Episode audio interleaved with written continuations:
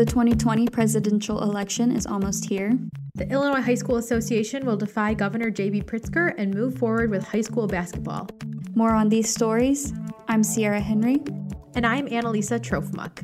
And this is Lee Enterprises Long Story Short. Happy Halloween, everyone. I hope you're able to celebrate safely. I know this year looks a little different, but hopefully you're able to make the most of it. Let's get started. Every week, we recap news throughout Central Illinois covered by Lee Enterprises journalists in Bloomington, Decatur, and Mattoon. There is a lot to go over today, so let's jump in with election coverage. In Sunday's print papers, reporter Paul Swiech and I put together an early voting update for Central Illinois communities. There will be updated numbers for Macon County, McLean County, Coles County, and several others in those surrounding areas. We heard from election officials in each of those counties to hear how things are going, how they will continue to keep voters safe at the polls, and more. Check these out at any of the three news websites pantagraph.com, herald-review.com, and jg-tc.com for more information. We have and will continue to work tirelessly in the days leading up to and following the election. So, for all of our listeners, make sure you are staying up to date with live election news on each of our three websites that I just mentioned. Transitioning into local government news, the Bloomington City Council approved a few things this week. The first being that they will add duties to the bylaws for the Public Safety and Civilian Review Board. The board was created in 2017 as a means to bridge the gap between local law enforcement and the community. After a lengthy back and forth between the council during their meeting Monday, they approved adding the data collection and allowing board members to make recommendations to the city based on public feedback. Also on Monday, the council approved declaring Juneteenth a city holiday. Held on June 19th, Juneteenth is the oldest nationally celebrated commemoration of ending slavery. City manager Tim Gleason said the Human Relations Commission would lead educational events that would take place to celebrate the holiday, but city staff would not receive a paid day off. The council had been talking about the measure since Alderman Mboka Mwilambwe introduced it in July. Council members had also for some time been considering the creation of a public arts commission, which they officially approved during Monday's meeting. The seven person commission proposed by Deputy City Manager Billy Tyus will help bring local art to city public rights of way and other spaces throughout Bloomington. More on these stories at pantagraph.com. Future detectives studying criminal justice at Eureka College experienced a unique hands on lesson in arson investigation this week. Pantagraph reporter Lenore Sobota watched the demonstration as Eureka Goodfield Fire Protection District set flame to an eight foot structure in the parking lot of Eureka College. Students studying criminal justice at the college were then able to learn what to look for when collecting evidence in arson cases after firefighters put out the fire. Read Sobota's report at pantagraph.com to hear how the exercise is preparing students for future criminal cases. Okay, area hunters, you might find this one pretty interesting, so listen up. If you hunt deer, whether it's during bow or shotgun season, you might find this research coming from Illinois Wesleyan University interesting. Professors Given Harper and Aaron Wilson found that 48% of ground venison packets from shotgun harvest deer had metal fragments. The researchers investigated both packets of ground meat from deer harvested through shotgun and archery. After further testing, they found that the meat with metal fragments contained lead, which is commonly used in some types of ammunition. Thankfully, there are other types of ammunition hunters can purchase that are non toxic. Now, my family is full of hunters, so I will be personally sending this very interesting article to my parents. If you want to read more about what this means for hunters, check out Lenore's article at pantagraph.com for more information. Millikin University is offering a reduced tuition rate of $25,000 per year for students who live or go to school in Macon County or who are attending the Cerro Gordo and Central A&M districts and students attending Richland Community College. The rate applied to all new students including college students whose home is in Macon County but are transferring to Millikin from another institution. Check out JGTC Valerie Wells report at jg-tc.com. The Illinois Board of Education on Friday released the 2020 Illinois Report Card. The analysis looks at school performance and 1.9 million students enrolled. Find information about your district on any of our three news websites. The Decatur School Board voted against a $30,000 bonus for Assistant Superintendent Jeff Dace. Reporter Valerie Wells, who covered the board meeting Tuesday, heard from teachers who submitted public comments about Dace's potential bonus. Public comments were placed to the end of the board's agendas early in the pandemic, and they were moved to the beginning of the meeting this week. During the board's discussion, member Courtney Carson asked for an explanation of the rationale behind the bonus for DACE, and though Superintendent Paul Fregeau had given an explanation for how bonuses are calculated for principals, he did not provide one for DACE's bonus. In the end, the board voted unanimously against the bonus. Most of the teachers that spoke during the meeting mentioned their difficulty at working with Dace, the teacher shortage in the district that they blame on the toxic culture, and a need for support from central administration during the difficult time of the COVID 19 pandemic. Read more in Val's story, which includes quotes from Janelle Norman, president of the Decatur branch of the National Association for the Advancement of Colored People, at herald-review.com. Reporter Kelsey Watznauer covered a Unit 5 school board meeting at Normal Community West High School on Wednesday night. After about a week and a half of hybrid learning for McLean County Unit 5 students, Superintendent Kristen Weichel said students and staff seem glad to be back in school. Some parents have continued to reach out to the district in an attempt to, to switch their students' learning model, but Weichel said at this point we can't have that constant back and forth. According to the data taken from the Unit 5 website, seven students and two staff members have tested positive for COVID 19 since the hybrid plan began last week. Hear from the superintendent and Kelsey's Story at Pantagraph.com. Reporter Joey Wagner on Wednesday covered announcements from the Illinois High School Association. Joey writes One day after Illinois Governor J.B. Pritzker and the Illinois Department of Public Health moved basketball from a medium risk to a high risk sport and put winter sports on hold, the Illinois High School Association announced it was moving forward with basketball anyway. The decision came after a special board of directors meeting on Wednesday. IHSA Executive Director Craig Anderson said the board was caught off guard by Pritzker's announcement. The board will follow the guidance of the IHSA Sport Medicine Advisory Committee and will allow boys and girls basketball to begin practices per IHSA Return to Activities 2.0 on November 16th. Contests can begin on November 30th within an Illinois COVID region or within a conference. Masks will be worn throughout, even for competing players, and as of now, a limit of 50 people indoors will be in place, which effectively means no fans in the stands after the players, coaches, officials, and volunteers for each team are accounted for.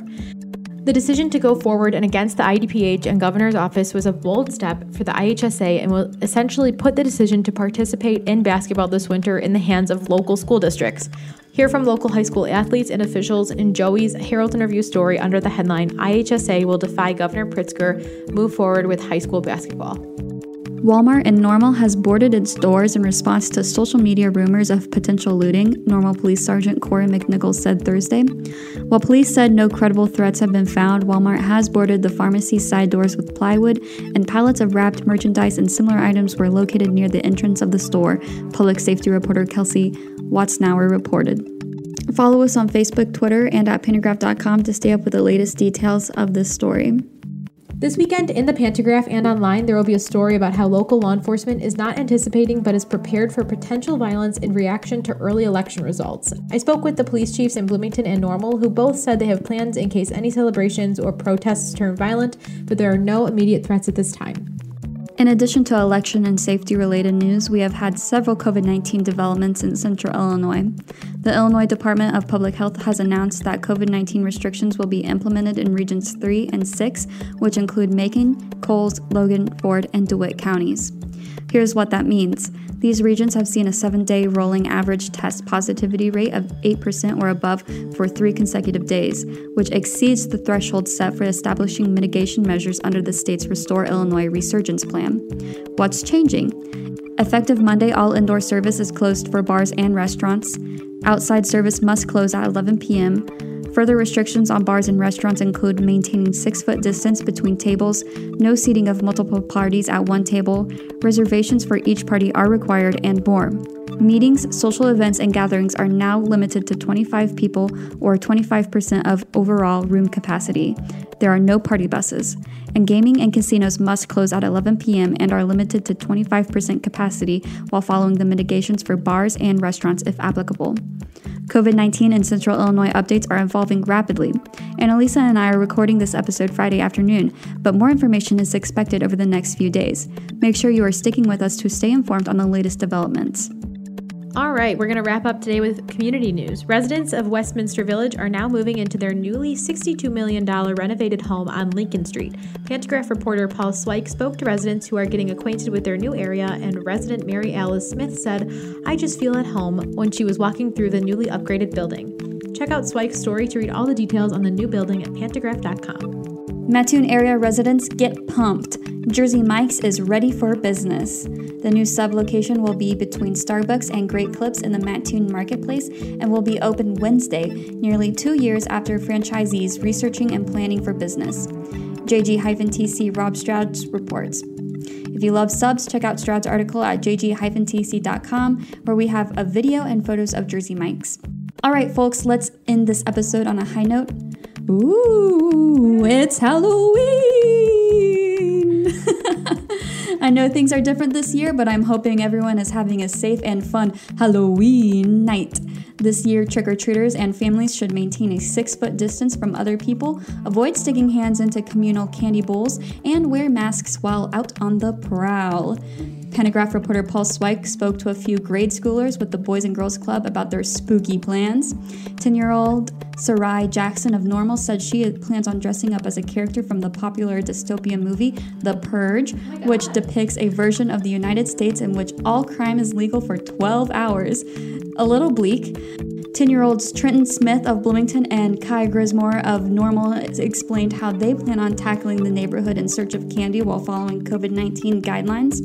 Nine year old Brooklyn Gerke of Normal had this advice to give to trick or treaters I say, just because you are wearing a mask doesn't mean you can't go trick or treating and doesn't mean you can't have fun. Isn't that sweet? Check out Swiech's report at pantagraph.com for more information on Halloween plans. So I'm planning on being at my parents' house in Tinley Park for Halloween, and my nephew is going to go trick or treating in their house, like at each of our bedroom doors. And I'm so excited. Um, I'm going to have my cat. Be dressed up as a shark.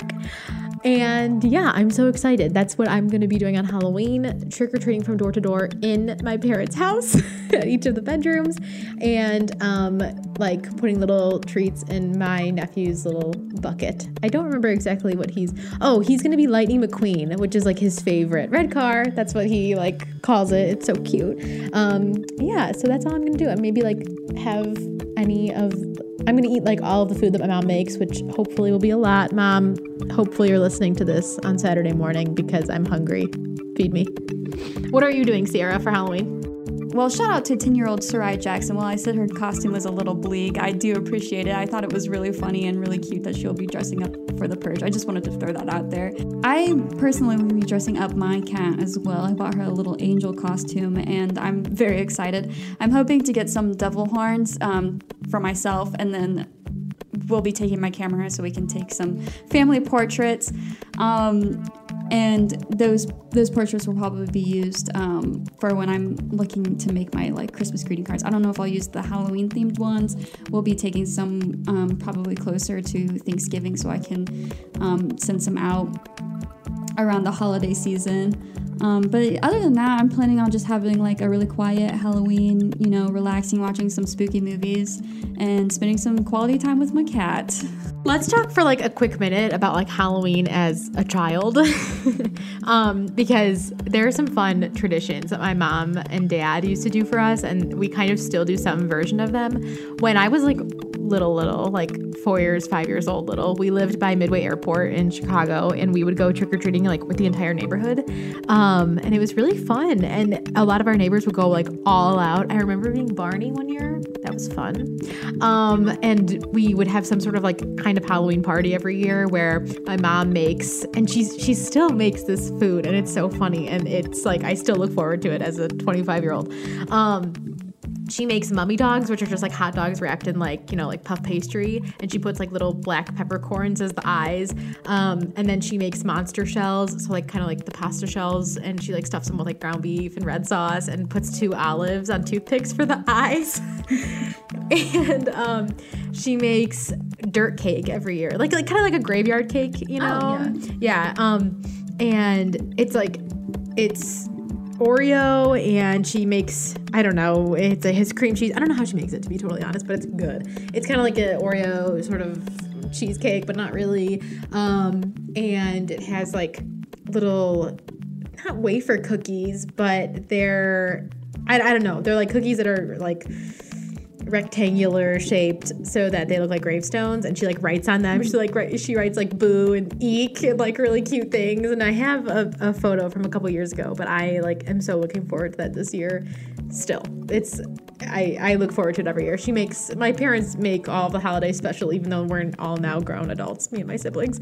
Um, what are some like traditions? You have something really cute. I think you should talk about, and I think you know what I'm referring to. Well, um, one of my favorite. Well, how it's no surprise that Halloween is one of my favorite holidays. I think I've mentioned it several times, but um, one of the reasons why it's one of my favorite holidays is because um, I have a I have um, four siblings, but I'm really close with my brother who is 11 years younger than me.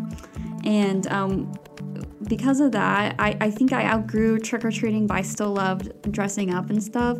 And I, at some point, volunteered to take my brother out trick or treating. And so basically, for, I don't know, we did this for like six years in a row. I would dress up with my brother and I would take him out trick or treating. We've dressed up as um, all kinds of crazy characters. They're all like, it's all his idea. He chooses who we're going to be each year, and then we go out.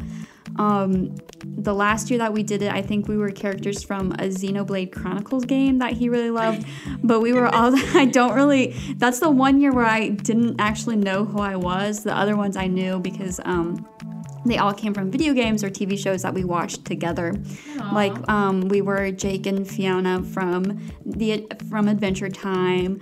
Um, one year he was uh, Link and I was Navi from The Legend of Zelda. That's awesome. Um, so like yeah, we get really into it. Um, I really miss taking him out trick or treating. Now he just does his own thing. One year, this would be fitting for this year, but like a couple years ago, he did go as a plague doctor, and it was like a very good costume.